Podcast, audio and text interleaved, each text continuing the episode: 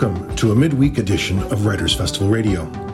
We are broadcasting from the unceded and unsurrendered territory of the Algonquin Anishinaabe. It gives me great pleasure to welcome you to the podcast. My name is Sean Wilson. I'm the artistic director of the Ottawa International Writers Festival, and I'm your host. Today's episode is Agency and Consent and features two astounding authors in conversation with Julie S. Lalonde.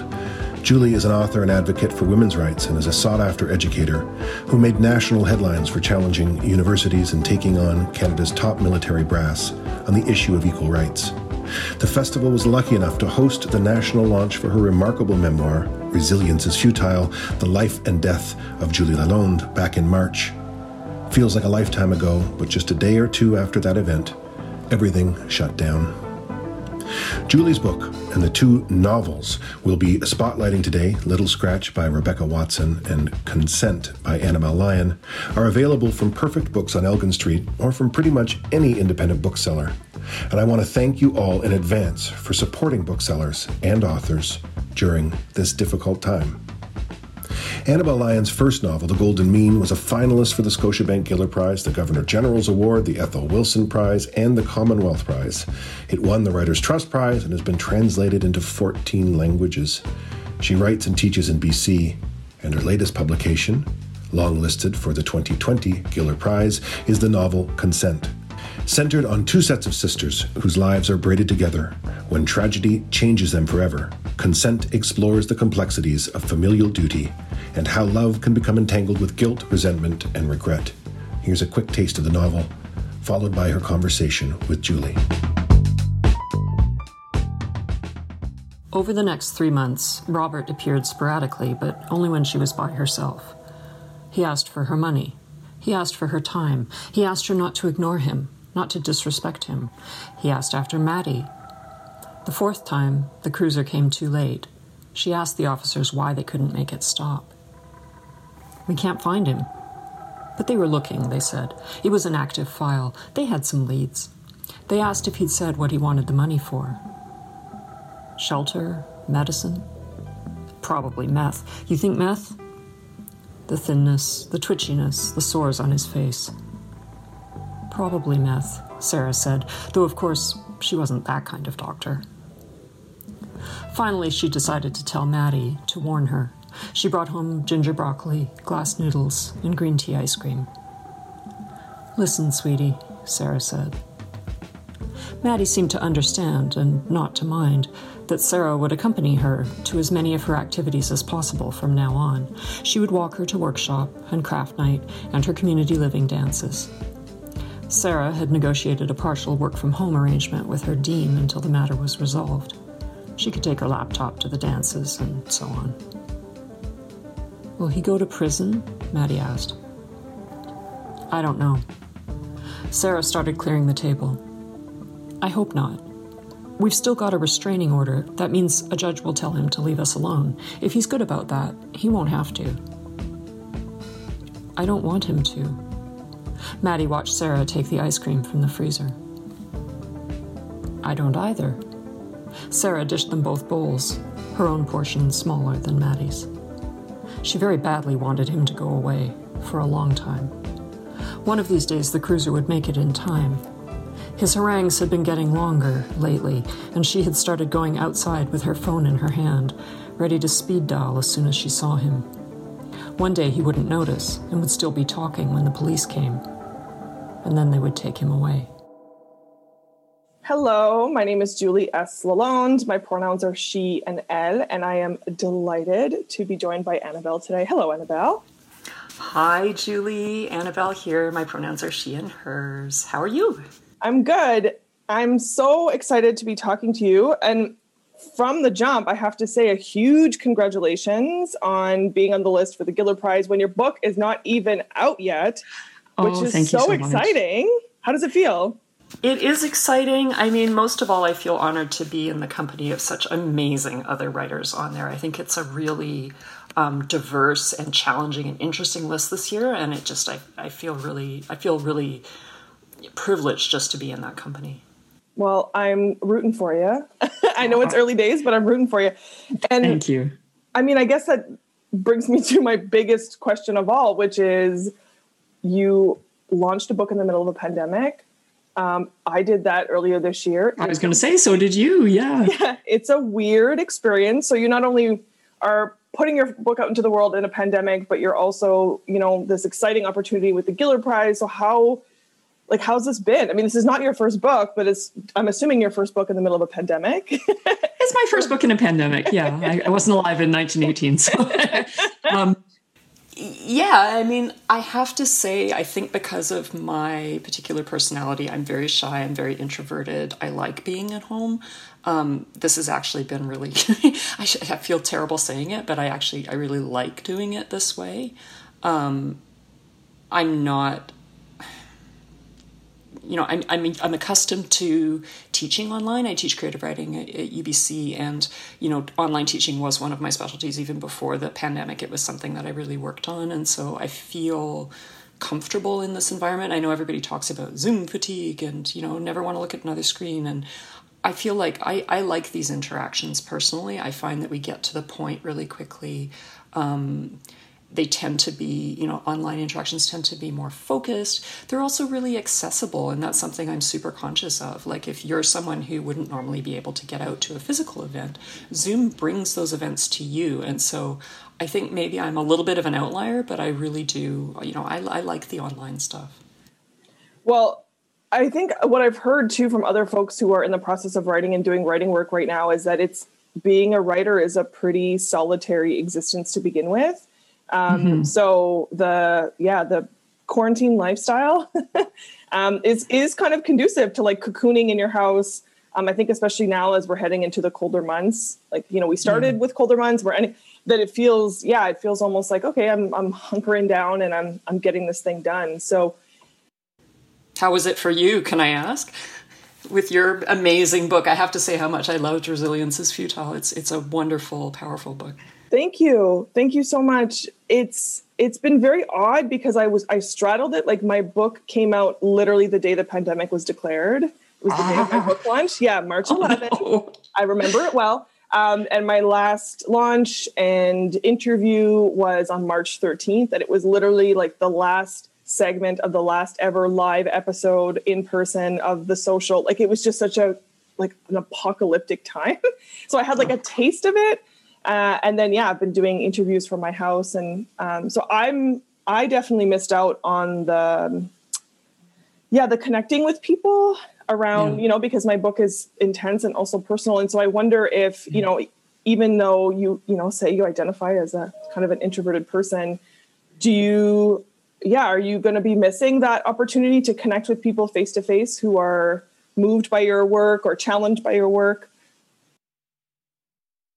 If I'm being completely candid with you, um, Julie, no, not really, because I'm I'm you know I I am very shy and I'm very um, protective of my sources of inspiration. Let's put it that way. I mean, you know, there's there's material in the book where you know I'm I'm I am sort of drawing from people I've known in my life, and I, I want to be protective of those people. And you know, I find, like I say, I find it easier when there's a little bit of a, a sort of interface between us than the, the big face to face things where, where, you know, I just, I tend to kind of, I want to turtle a little bit and just pull into my shell anyway. So I'm, again, I'm a weirdo though. Like I'm, you know, who enjoys a pandemic? Annabel does. You know, it's like, no, I don't enjoy it, but I mean, it just, this works for me.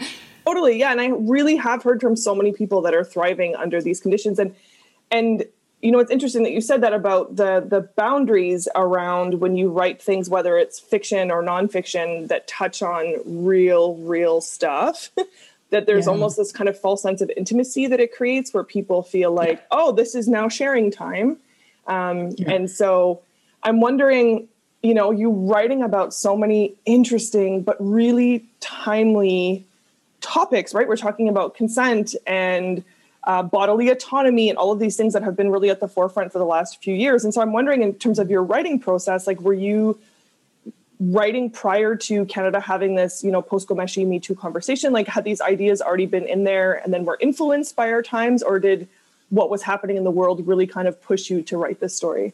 No, this way predates that stuff. So, um, the second chapter this was initially it began life as a short story and that's now i think chapter two of this book. And i published that way back in 2005 and that was the story of so this novel it features sort of two sets of sisters and there's one sister who's a caregiver to the other in each of these pairings. And so the, the chapter that was initially published was a, a, woman who became the caregiver to her uh, mentally handicapped sister. And uh, while she was sort of away for a couple of days, the sister actually got married to someone and she had to come back and deal with that. And I published that way back in 2005, but it felt like something that was never really finished. It was something that I, I just kept coming back to and kept working on. And then eventually the other storyline came in, and um, I wanted to sort of incorporate some thriller aspects as well.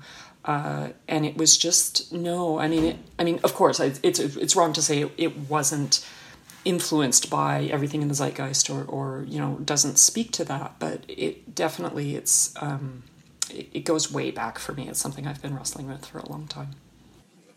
I found it so interesting and brilliant, but challenging. I think, especially if you aren't spending your days thinking about these issues, that you really, I mean, the title is hella timely, right? You know, consent is a conversation that, you know, I teach consent for a living, right? Mm-hmm. Um, but you really looked at it from like 65 different angles that haven't been explored. So those pieces around capacity to give consent. Yeah. So that seemed to me seemed to be kind of the a real like the crux of it is around like complicating our conversations around consent, but particularly around capacity and bodily autonomy. Is that how you like? Is those were those the things you were really trying to pull apart and look at? Absolutely. I mean, as I dug into the the subject matter, the concept just kept getting bigger and bigger and bigger, and I realized, okay, consent. We're we're used to thinking of it fairly narrowly um, in relation to sexual assault, in relation to you know those those ridiculous conversations about well, what was she wearing and why was she out by herself, and you know that sort of thing but of course it's broader than that and of course it also goes beyond sexual consent. I mean there's the idea of consent to caregiving which was a big one that i wanted to look at. If there if you have a family member who is in need of care you know it's hard to say no. It's hard to you know and then does that the consent to the caregiving you know what what is what does that look like exactly?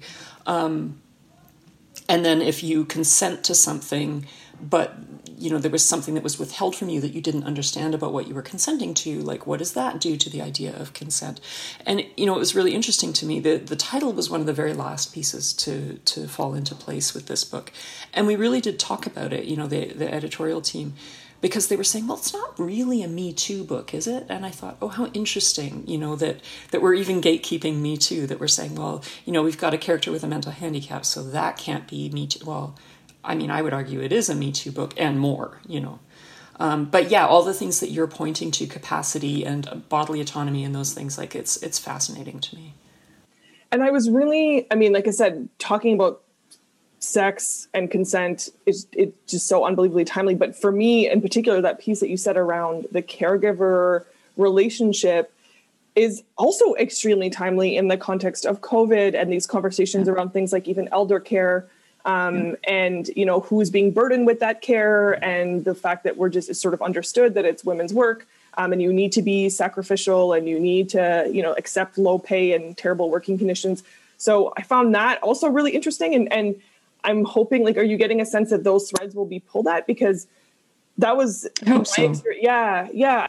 I hope so. I mean it comes up in the context of schools as well now that kids are kind of people are trying to filter kids back into the school system. And you know i've i've read and, and heard so many interviews with teachers especially in in you know higher population density areas like in the states saying you know i'm not really given a choice. So they're they're almost in a position of caregiving. They're caring for these children so the parents can go out and work. And it's a terrible catch 22 but again that question of consent i think is very live in in that sort of context and one of the other thing, so people think of me as the, you know, I don't know if you get that, but whenever there's like a terrible story of violence against women in the news or something, people are like, thought of you. And you're like, cool.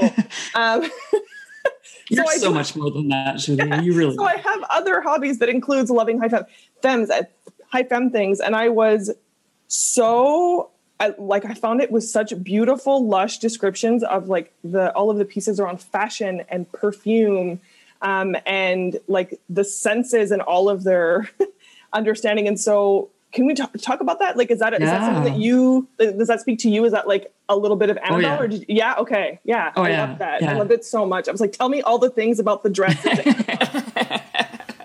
no, I love that stuff too. And you would not know it to look at me because I wear jeans and t-shirts like a normal person. But you know what I really love is this idea of fashion and haute couture, particularly as an art form that is absolutely as legit and as powerful and as emotional as any other art form. You know, fashion can be very sculptural. It can be very subversive. And you know, I would look at a collection by Alexander McQueen or you know an Iris van Herpen who's doing amazing things with technology and fashion, or Rei Kawakubo who's doing these sort of postmodern deconstructivist kind of things.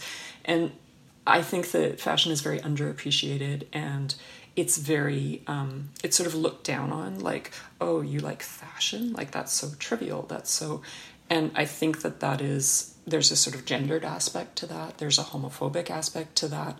And you know i would want to make the argument and for perfume as well that these are art forms. These are amazing emotional art forms. And you know i'm not talking about like going to the mall and you know whatever. But i mean at, at its at its sort of you know the, the, sort of collections that designers will put out just for show that never get made and never get sold. And then it's watered down versions of those things that, that end up hitting the market. But you know in its purest form i think i, I love that stuff. I think it's beautiful.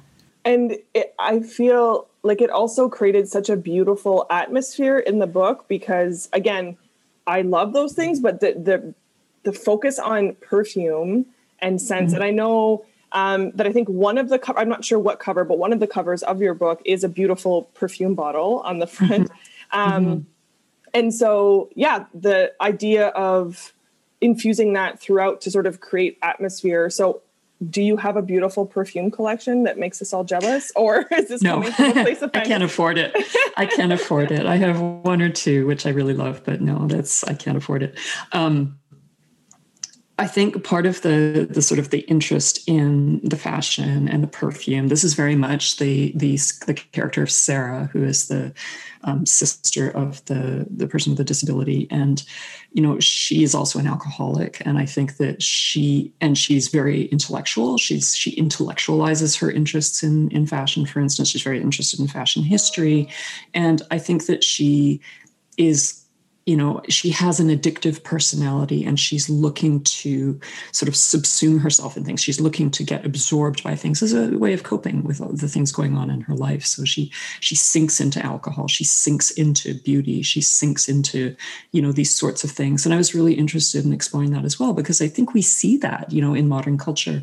I mentioned zara and fast fashion and the way that people are just compelled to go out and constantly buy you know $10 this and $5 that. And there is a sort of of compulsive addictive quality to that. And i'm sort of i'm interested in like where does that come from? What is that what what itch is that scratching when we when we feel compelled to to you know accumulate fashion to accumulate clothes? It's interesting. I love this stuff. I love it. Yeah i love it it's too. the ethics of it right? Like it's yeah. the it's a sort of ethical exploration of what these things mean. And and i'm always interested in ethics and I, and you can see that in the book right one of the you know you have someone whose specialty is ethics mm-hmm. um, and but yeah just a way of sort of infusing femininity throughout the book like it just felt i yeah it was so clearly looked at from the female gaze which i found so unbelievably refreshing because yeah so often when someone shows an interest in fashion in a book or in a film it's a cue to the audience that they're vapid um, you know that they're a narcissist or they're egotistical and they only care about appearances. And so I thought it was such a brilliant way of showing complexity and really pairing like this high intellect person with this deep knowledge of, yeah, fashion history and a deep, not like, you know, someone who could recognize good tailoring when they saw it. Mm-hmm. Thank you. Thank you for, thank you for saying that. Thank you for noticing that. I really do appreciate that. I love ambiguous endings. I am a huge fan mm-hmm. of leaving things uh, untied and loose because that's how the world works. And so, was that? Are you one of those people that when you you know you said this one chapter, these two characters kind of haunted you this whole time, and you really wanted to expand it? So when you sat down to say, okay, this is a bigger, sort of more fulsome story, did you already know how you wanted it to end, or no. are you one of those folks that like it's coming out as it's coming out? No, I didn't know how I wanted it to end. Um, it initially was a novella just featuring that one pair of sisters. I got it to about 30,000 words and talked a lot with my editor about, well, how can we take this and expand it and make it into a novel? And I found that I kept kind of resisting that because I felt as though the story was complete and tight in and of itself. I liked it the way it was. I didn't want to shoehorn in stuff that, you know, wasn't particularly adding to our understanding of the characters. So I ended up coming up instead with this idea of this other set of sisters and that there would be an intersection, that there would be a point of a sort of node of intersection between them and their stories. And that ended up being a fifth character, a male character. Um, and then it became a matter of sort of structuring. And I am an outliner, I am a planner. So at that point, I did sort of plan fairly carefully, like how I wanted to move back and forth between the stories and how I wanted them to progress. And then the ending, um, I think once, and, and in bringing in that second set of sisters, I also brought in a little bit more of a thriller kind of element as well and there was more suspense and there was there were secrets. And you know I, I think once i brought them in and understood how i wanted the five characters you know there's a reason why there's a spider on the cover right? We've got the spider in the middle and then this web around him of these women. And you know once i understood that um, the ending then came.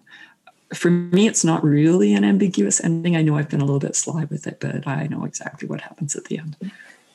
Which I also love. um, I do very much. Um, yeah, and so I was. Yeah, it's just it's very, and I say challenging in the best way. Um, I just think, yeah, it really forces people to pull apart these issues that people I think under think they understand at a macro level. Like, yeah, consent. Yeah, like people own their own bodies. Yeah, mm. but at every turn, you just complicate and complicate and complicate um, and I think that will hopefully provoke some really good discussion. That's my hope. And is that is that your hope? Like, it, did you are you intentional about there being a message around let's unpack this stuff, or for you is it just I want you to come on this ride with me with this cast of characters?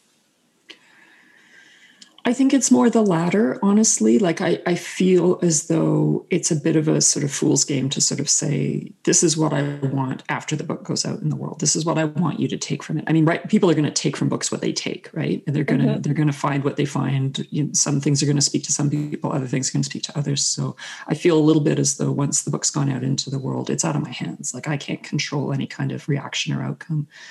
Um, I hope that people feel the book is worth their time. I hope that, you know, if it does make people um, think about consent in a more nuanced and and and wider with a bit of a wider scope, I think um, I feel as though that that is sort of I've done what I tried to explore myself in the writing. Um, it's more, you know, these are I, I think complicated books like this, and I'm guessing you found the same with the book that you worked on. You know that you're as much informing and interrogating yourself. And then it's like other people are getting to watch that process. You can't control what they take from it but you know it's it's i hope it's an act of you know vulnerability and, and a little bit of generosity to say watch me as i try and sort through these things for myself because that's really for me that's really what this novel is.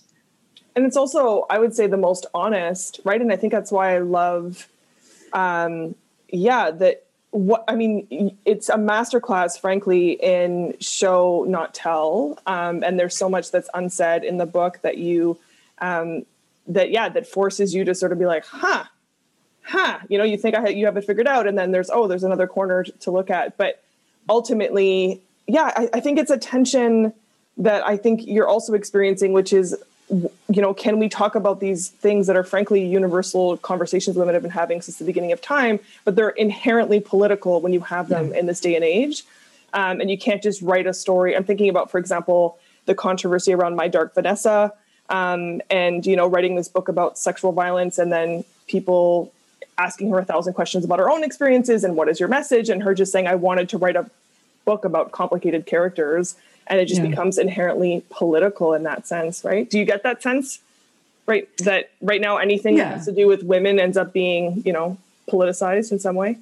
It's unavoidable. It's unavoidable. But again i mean i feel as though that's other people sort of taking it and doing with it what they will. And that's not necessarily me dictating that conversation or you know you know trying to trying to hold that conversation. I, I, again, I feel as though you know, at a certain level, it's me trying to understand things going on. It's me, you know, trying to write characters with you know prose and and, and sort of make those things elegant and, and effective. And beyond that, I just I don't it's a tough one you know it's it, it's tough to sort of say yes i want it to be this statement on x or no i just want it to be this story about these people. Like it's it's of course you know it would be it would be um, disingenuous of me to to deny that it's going to have those overtones or those connections. But at the same time for me you know it's something else as well. So I'm not. I feel like I'm being very vague and not really answering your question, but I appreciate what you had to say about the about the show don't tell and kind of the negative space in there too, because that was something I really had fun playing with and exploiting the kind of thriller aspect. I wanted there to be some scenes where you got to the end and just your reaction is, "Wait, what?" Like I thought I knew what happened there, and then wait, what, what, no, no, that that happened. That was what was actually going on, and I really enjoyed putting those together. That was just fun. It was, yeah, it was. I was just like, oh my god you know you like think you have something pegged and then you're like okay we're going down this road instead. Like it, i just truly i was yeah i was really taken from the very first page. I was like okay these are really fulsome characters that feel real to me. Um and but yeah still somewhat glamorous. Um so there's sort of like yeah it was just there was so much there that was so and it's quite short. So like yeah. you're going there which i think is so powerful to me that you're just like you you're getting people to think about a thousand things. And then before you know it you're like oh no it's over. Because it's just you like you said the thriller aspects really come through. And so um i guess like what's what's next? Like are you cooking up new ideas? Are you sort of sitting with with them? Like do you feel like you're done with these characters? You put them out into the world and you're like yeah. now go flourish my children and i'm working on something else? Or are you kind of yeah. sitting in a bit of a limbo space no, um, I'm done with these characters, absolutely for sure. Uh, and I'm actually working on some nonfiction at the moment. It's a fairly yeah, and a fairly personal thing, and looking at some sort of family stories and stuff. And I don't know if that's ever going to make it out into the world, but it's a really nice sort of palate cleanser after after being engaged with this with this novel for so long. It's it's nice to just do something that involves a little more research and and it feels a little more um, in a way detached from me. Like it's not about me trying to work through you know things that i don't understand. It's more me saying oh look at this interesting thing. I can tell you this great story you know which is not you know it, it feels different to me. It feels different. It's not memoir particularly um, what i'm working on at the moment so my last question is are you one of those people who can't read other people while they're writing or needs to read other people to help inform their writing? Oh, I read I read other books all the time and I will say that the there were three books that were really important to me while I was working on Consent. Um, there was a this the book that went with the re- retrospective of Alexander McQueen's work at the Metropolitan Museum called Savage Beauty, which is mostly images of of his work, which I, I find endlessly interesting and challenging and moving. Um, there was Jean, Jean Dominique Bauby's The Diving Bell and the Butterfly, which was also made into a movie about somebody. He actually wrote this book while he was suffering locked-in syndrome. He couldn't um, communicate. He was he was paralyzed and couldn't communicate with the world except through blinking and would blink out letters. And there's a character in in Consent who is in that condition. And then the third book was um, Crime and Punishment by Dostoevsky, and you know the the initial crime in that book is the murder of a money lender. So Raskolnikov, our student character with his high ethical ideals, decides it's better for everybody if he murders this old woman who's so predatory and mean but when he goes to do it, of course, it's, it's very messy because he murders her, but then she has a mentally handicapped sister who also lives there, and he wasn't expecting her to be there. So he has to murder her too. And I thought, what if we told this story from the point of view of the women? So, of course, you can't kill them, at least not at the start, because then you don't have a story. Yeah. Um, and then sort of i had to sort of adapt other sort of um, aspects of that story. So him going back again again that's one of the things that people know about crime and punishment is raskolnikov keeps going back to the site of the murder because he's tormented by guilt and he can't keep away. He keeps going back and back and back. That became stalking in, in consent where he keeps going back and back and back to see the sisters again and again and again even after you know he's been told he's not supposed to do that anymore. So um, it was it was interesting to play with that. Eventually, it did evolve away. Um, but I tried to hold on to a few aspects of crime and punishment, and there's a few little Easter eggs in there for people who know the book well. Um, hopefully, you'll recognize one or two little things. I love that. Yeah, it was and a very long book, answer to a no, very no, short no, question. I, no, Sorry. I was like, no, I you, I'm just like, yes, yes, yes, of course. And also that Alexander McQueen book. I mean, it's such an inspiration. You know this book, right? I do. Oh my god! Of course, it's yeah. stunning. He's such an interesting person. His work was so revolutionary. Like, yeah, I mean, yeah, that book. Every time I see it at a bookstore, it, like I feel like it's calling out to me again because it's just like it's yeah. like Mona Lisa. It's constantly. Um, it's such he's, a powerful. He's amazing. Yeah. I, I, almost, I almost used. I want to share this quote with you from him because I almost used it as an epigraph to the book, and now I'm a little bit kicking myself that I didn't. Um, can I read this? Yes. oh my okay? God, please. Um, he said, "I design clothes because I don't want women to look all innocent and naive. I want women to look stronger." I don't like women to be taken advantage of. I don't like men whistling at women in the street. I think they deserve more respect. I like men to keep their distance from women. I like men to be stunned by an entrance. I've seen a woman get nearly beaten to death by her husband. I know what misogyny is. I want people to be afraid of the women I dress. Ooh. Don't you love him more now? Ooh, yes. That literally gave me chills. I'm like, what a I'll send it to you. I'll send it to you. It's just do. he's amazing. Yeah. Yeah. What it's such an and his life was so tragic, but Oh, I know. I mean, just such a visionary. Um, and I'm not surprised that you've said that. I'm not surprised that that was an influence in the book because the fashion elements felt so real and really from a perspective of like a true lover of fashion and style. Um, and so, yeah, I love I love the weaving of all of the femme stuff, the sensory stuff, the the creating of atmosphere. Like I said, the the things that go unsaid. Um, it's a beautiful complicated, challenging, cannot put it down book that I will be recommending for folks for time to come. And I have to say, if you're listening to this and you are in a book club, this is like prime book club material because there's so much to talk about. Um, and it's just so damn good. So thank you so much for joining me for this chat. I well, really appreciate it. Julie, thank you so much. And I want to put in an equal plug for your your book, Resilience is Futile, The Life and Death and Life of Julie S. Lalonde, which I found absolutely, you know, magnificent, brave, and vulnerable and powerful and all the good things. So it's mutual, man. That was Annabel Lyon in conversation with Julie Lalonde. Our next guest is Rebecca Watson, she writes for publications including the Financial Times, the Times Literary Supplement, and Granta. Her debut novel, Little Scratch, reveals a young woman's every thought over the course of one deceptively ordinary day. Moving and slyly profound, Little Scratch is a defiantly playful look at how our minds function in and survive our darkest moments. Here's a taste of the writing, followed by her conversation with Julie remembering the tepid water by my bed. This morning, awake to a dry mouth. Then hungover, now seemingly fine. Fine as in not hungover anyway.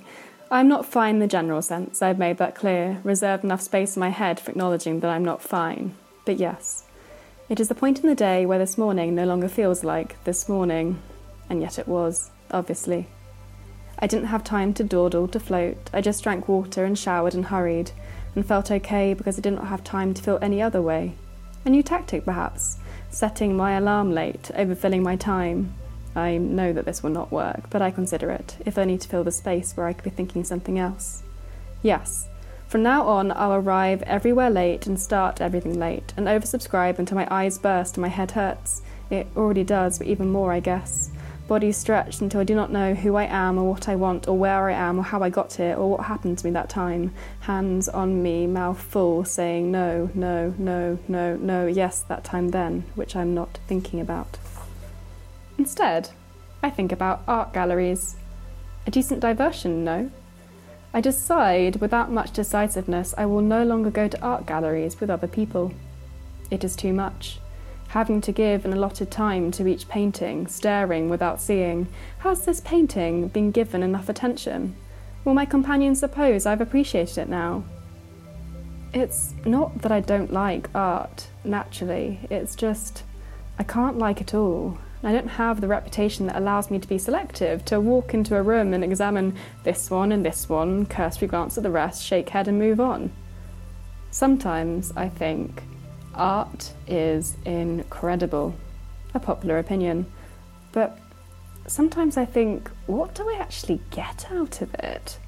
How much more am I getting than when I see an attractive person on the tube and take the time to notice each part of their outfit, clocking through, studying the fringing on their trousers and the way they've drawn liner across their lids before moving back to staring into nothing? What is the difference, really, truly, honestly? Yes, other times this seems to me a ridiculous argument to make, one I do not agree with whatsoever and would not condone, would frown on if someone were to make it. But I cannot stand still I find myself flitting, doubting I have the capacity to appreciate or understand, wondering if there is even anything there to understand. And when I flit to this, I fear I will not return. And all the while, I must firmly assert that I am not thinking it, firmly assert my appreciation and understanding of art, never allowed to have doubts. And these doubts, which I have regardless, mean even when I'm not having doubts, I remember that I've had them and fear that I might still be faking it somehow. Your book came out this summer. How's it been in the context of COVID? I mean, I'm sure it's not what you imagined when you wrote your book, but. No. Um, I definitely, when you kind of think about the few things that might be going on, I guess the pandemic isn't isn't the first thing to sort of flash through your head. Um, yeah, it's also not out in the UK yet, so uh, that got delayed. So it's actually out in January. Um, so it's that kind of weird thing of living in a world where you suddenly feel very distant from people generally, and then like your book sailing off and kind of having a life in a different continent, um, and like kind of those weird echoes. Um, I don't know. I mean, I think it's very grounding, isn't it? It's kind of hard for you to be too bothered about the way things are different or uh, playing out in a way that you wouldn't expect because there's so much more important things going on that in a way you kind of just are reminded about. Uh, no offense to my own book and, and the book world, you know, like how little these things matter in the sort of grand scheme of things. Yeah, absolutely. But it, I had no idea that your book wasn't out where you even live. So it must be, yeah, super bananas just to have people in Canada reading and enjoying your book, and you're like, my own people can't can't read my book yet. So it's yeah. My friends are like, why are these people reading this book before me? I'm like, sorry guys, gotta wait. So. It's, it's funny though, like because obviously the topic is like the working day um, and like office life, uh, which has suddenly become a time capsule. And when I was expecting to be published, the one thing I was kind of expecting is that people would be reading it maybe on the commute or like in the lunch break and kind of having that weird overlap. And suddenly, these are these themes that almost feel like nostalgic. Yeah, and I was so. I mean, your book is phenomenal, and I am not in the business of gassing people up, so like truly so unbelievably powerful. And one of the things that really struck me is how like your observations were so unbelievably on point about the yeah the mundane sort of monotonous like you go to work the grind of the commute the down to you know when you're reading was it tripadvisor reviews where you're like these people clearly showed up at this restaurant thinking it was already going to suck? Like all of these observations that were just so unbelievably on point. And so i wonder have you just always been that kind of person that pays like acute attention to the world around you all the time? Or did you have to sort of force yourself to think in that level of detail in order to write it um i think it's something that's always kind of obsessed me um i definitely kind of I notice these very small things and kind of get like a level of enjoyment or hypocrisy or I don't know. I'm kind of fascinated by neuroticism um, I think Virginia Woolf like put me onto this because that's a massive thing that she does, and I read her like a very formative point. You know, I was reading her when I was, I don't know, um, 15, 16, uh, you know, at a point where, I, regardless, like things feel very profound, and then like getting into someone's mindset like that, it's gonna it's gonna feel like something huge. And she's very good at the way something small can illustrate something beyond just just a movement you know like so the way someone places their teacup down uh, can actually like illustrate their own like tension or um, she's very good on people feeling things isolated and like a group of people all, all actually essentially feeling exactly the same thing whilst being certain that they themselves are, alone in their own emotion. Um, and I think that kind of triggered a level of analysis I started doing just to daily life. And once you start doing that, it's very hard to stop. Yeah, it almost becomes its own neurosis to be obsessing about other people's neuroses, right? You just like can't unsee it once you see it. Yeah. so yeah, I'm also aware that like it's kind of probably more interesting to me than anyone else, and so I I will kind of bring something up and and then be like why? No one cares you know and and actually the kind of the process of writing it makes it more interesting um, but if you just talk about it in real life everyone's just like yeah great story. And they're like cool you went to work cool cool. Uh, yeah. I found it so interesting when I was reading kind of the commentary and the the reviews and just the even the description of your book has references to other books because the style is so unique and so um, I one what is it like to have people say like in the spirit of um, is it Newburyport Ducks Newburyport um, which was like yeah, a thousand yeah. pages of one sentence um, like what is it like to have your book be compared to books that actually have are topically so very different, but just based on format, people are like, you know, that book, it's like this, even though it's not even remotely like mm. that at all. yeah, I mean, it, it's funny because I don't, I often don't recognize the comparisons that are made, and I definitely, when I was writing it, I wasn't sure what to compare it to, and you know, there, there were no direct influences, so I, I, can't say, oh, this form came from reading this person. Um, and I think a lot of it is our kind of discomfort with anything that breaks out of very traditional prose. So it, people need explanation, they need reasoning, they, they need ground, grounding in a way that you don't necessarily need if it's, you know, like more expected. Um, which, as it stands, kind of just means that you get comparisons that don't really say that much. yeah. much. So, I mean, for you, if you, like, when you're sort of explaining your book to people, is it important for you to state that the form is unique, or for you, is it more important to talk about the actual content of the book, or do they have equal value to you? Like, do you see the form as like the nichey part of it, or you just like this is a book about an important subject that we should talk about? I kind of see uh, the form as completely intertwined with the voice. They, that to me, the protagonist is the form, and those things are kind of the same thing. Um, and uh, you know, I've been asked, would I write a sequel, or would I use this form to tell someone else's story? Um, and to the latter question, the answer, at least to me at the moment, is no, because I would be I would be appropriating her voice. Like this, the the way this form works is um, kind of reflecting the way that her thought patterns, her neuroticisms, um, her inability to distill her own experience has essentially fragmented her own head. Like I look at the page and I see that as a moment in time inside her head, and I see, you know, uh, the right hand side is her sensory, her exterior perceptions. The left hand side is kind of her internal, and um, these kind of split into channels or whatever.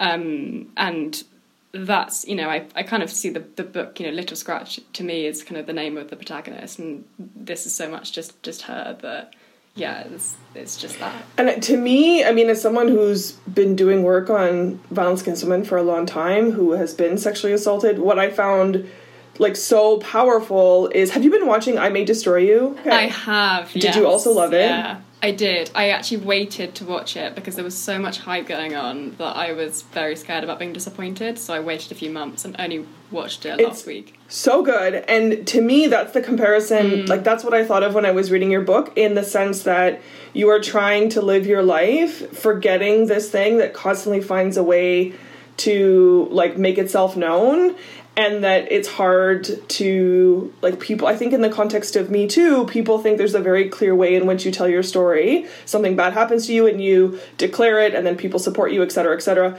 Um, but it's just way more messier than that. And so to me i feel like was it important for you? I mean writing a book in this context of me too which we just cannot ignore it's everywhere all the time was it important for you to put the messy ness parts in there and even the conclusion like just really making it like shit's messy.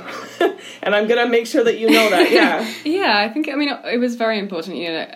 So I mean, a lot of it is about kind of self deceit and um, the inevitable splintering when you're essentially not telling yourself everything about what's going on in your own head.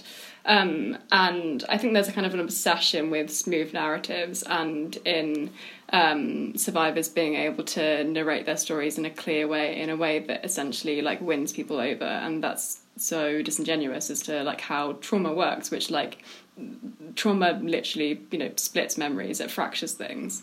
Um, so it was it was very important to me that the form and her perception of her experience worked like that. Um, I mean, it, it, kind of, you know, I wanted to base, I wanted to write against linearity. I wanted linearity to be something that uh, was elusive, and it was something that she herself was seeking. Um, but but as a reader, you weren't going to be weren't going to be fed that.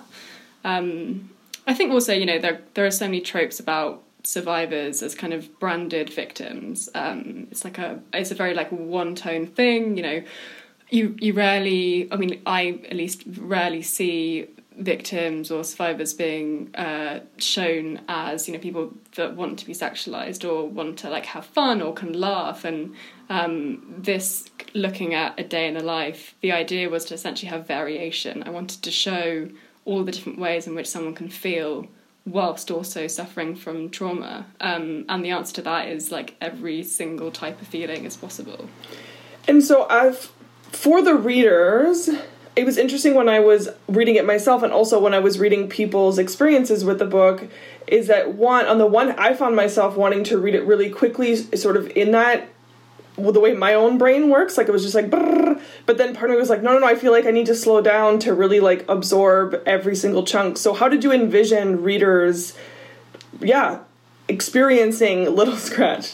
I I mean I love to ask people how they read it um you know finding out i mean how did you read it? Do you did you read it across? Did you go down? Did you mix it up? Like what was the kind of the thing that you i it was a bit of both yeah. So some of the pages i would just take a second and like look at it and then try to figure it out and then i would go back and yeah i tried to read it you know left column right column and i was like oh no that's not what's happening. Oh no and then some of them are in between. And then i just thought like i'm gonna take it as a whole for each page.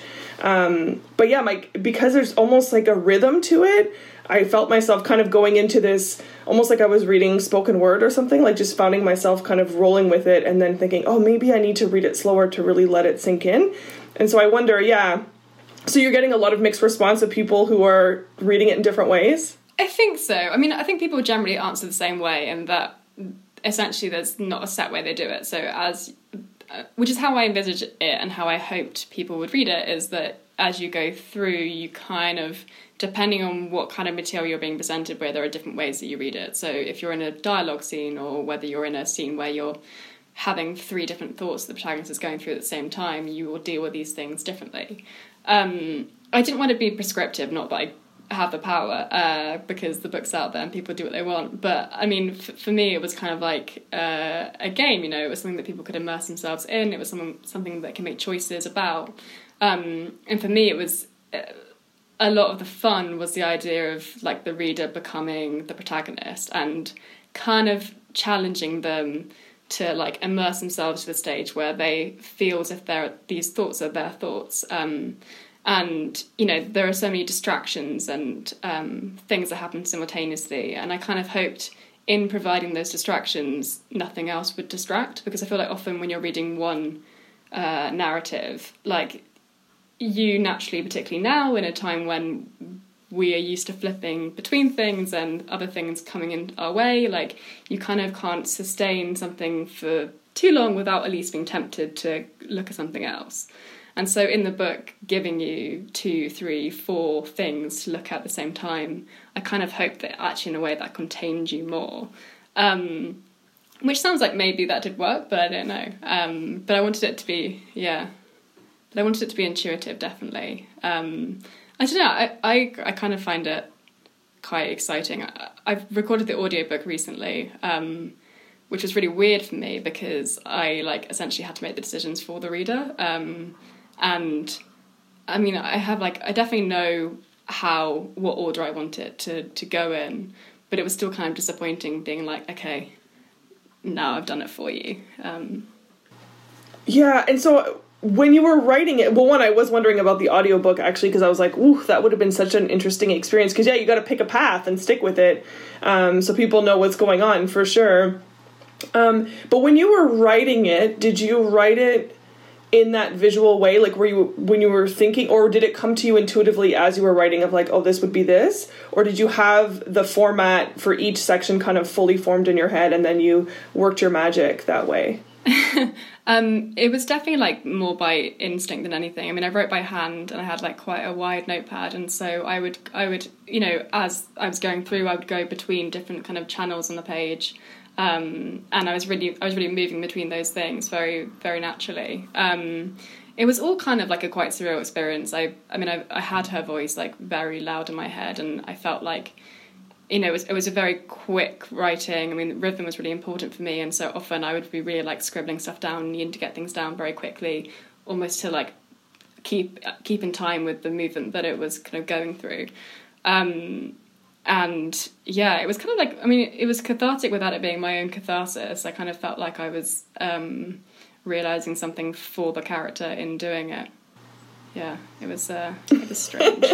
well, the end result is unbelievably powerful. So you now have this book that I guess the world will get to enjoy in all of its entirety next year. but what is your your hope for Little Scratch? Like was it is it yeah, to be just a really interesting unique reading experience of a unique story and perspective or is there an inherent kind of political is it inherently political i guess to write a book about sexual violence in the era that we're in um well, yes, I think so. Um, I think it would be hard. I think it's hard not to write politically, to be honest. Um, I think that's kind of instinct because uh, even when you're writing, at least for me, when I'm writing fiction, it may not be my own voice, but uh, it's a voice that I empathise with and agree with often. Um, and, you know, all, it, it was kind of two different things. I was both trying to explore create creativity, and I was thinking about you know the challenge of immediacy um, and how to represent a, a singular moment um, of overlap within a structure that actually like pushes away from that and discourages you from it. Um, and so it was a challenge of immediacy, but then it was also the challenge of uh, everyday experience and um, being oppressed or ignored um, and unsupported, and how to show that within a structure. Um, and it was it was important for me to to write that. I think um, to kind of look at the level of fixation and neurosis and um, struggle that the, the most kind of basic things need. I mean, this this is a day that she fights through you know it's it's she has to like propel herself through. And for other people this would be kind of a friday i mean it's yes it's set on a friday um, on a sort of boring office day. And for other people this would be something that was kind of coasted through. Um, but for her it's like every minute is felt every minute is had to be forced through. Um, and so it, it was political in the sense that i needed the reader to to have to go through that too. And it's not necessarily an easy read, but you have to. That's the thing about having to take the reins that you, to a degree you have to like live that, and at least you know it's for far less time than this protagonist does, who is contained in this book forever, living it again and again and again. Um, but for for the reader, at least, I wanted them to have to force themselves through it, and I think it you know it's it's not a struggle, but there's no there's no stopping. You know, there's intentionally no breaks, there's no chapters. It's it's ongoing time. Um, it's time that never stops. It's not, you know, 12 o'clock, okay, now the afternoon. It's, um, you know, every single second. Um, and I think that's not something that I've at least read or seen a lot is the actual just fact of existence, you know, and sustained existence, not like kind of a moment of climax. It's just like the pure like struggle to exist. Totally. Well, I guess my big question is what's what's next? I mean, you blew people's socks off with your first ever novel. Happened during a pandemic. Um, so yeah, what's what's next for you? What do you envision? Well, um, I'm writing a second book at the moment. Because um, you're obviously which, an underachiever. Yeah. Um. yeah, I was like, I just did another one. Which at the moment I think is really difficult. I feel like it's kind of assumed that oh, this is a perfect time to be a writer because uh, something huge is happening, and also you have more time. Um, but I think that there's a serious lack of stimulus, you know, and I I find that as a writer, what I need is a kind of level of ease. You know, I need to like be experiencing things and and kind of be an unaffected observer. Um, and right now, there's so much going on that kind of finding the means or the, the, the, just the kind of meaning, you know, like the kind of persistence to do it right now is very hard. Um, but I'm slogging through um, and writing something which is again in the head of someone, but it's across more time and it's not ongoing. Um, and it's uh, there are other voices as well, uh, mostly within her own head. Um, people who are significant within her own life uh, or past who kind of rise and won't won't leave her alone. Um, and so I'm working on that, and it's it's difficult. Um, I think Little Scratch was an incredibly like magic process for me as a writer. It was kind of a gift. Um, I both started with the question. You know, I, I had a very clear question from the get go, which was like how to write immediacy, and I had this character who charmed me and he was very loud and welcoming in my head. Um, and that's kind of, I think that's a, a, very kind of classic first book thing before you really you're really sure who you are as a writer and and what you're capable capable of. You can kind of explore and listen to those instincts in a, in a far easier way. Um, and now you know you have all the second album difficulties of you know listening to other people and thinking about craft and all of these tedious things that uh, just wind you up in knots. Well, good luck. but I'm so excited to hear you're writing another book because I was like, there's no way in hell the world is going to continue without another piece of your work in it. So, um, yeah, thank you for joining us and chatting with us. And we're so sad that you can't be here in Ottawa, um, but hopefully uh, the world will get better and you can come and, and see us. well, thank you for having me. That was Julie S. Lalonde in conversation with Rebecca Watson about her novel, Little Scratch, which the New Yorker hailed as extraordinary. Thank you all for listening today. Thanks to Julie Lalonde, Annabel Lyon, and Rebecca Watson for participating. Please take a moment to rate and review this podcast, and don't hesitate to recommend it to a friend. If you enjoy the podcast or any of our virtual programming, please consider making a charitable donation. We'll send you a tax receipt and our boundless gratitude. Best of all, with your support, we'll be able to continue to bring you the world's most interesting authors and thinkers. Special thanks to the Ottawa Public Library and Library and Archives Canada for their collaboration in our virtual season. It's all available online at writersfestival.org. All you need to do to connect with some of the world's most acclaimed authors is click play. Join us on Friday for the next edition of Writers Festival Radio, Truth as Fiction and Fiction as Truth, featuring Helen Humphreys and Will Ferguson. This podcast is produced by Aaron Flynn, original music and sound engineering by Mike Dubé. Kira Harris is our program director, and I'm your host, Sean Wilson.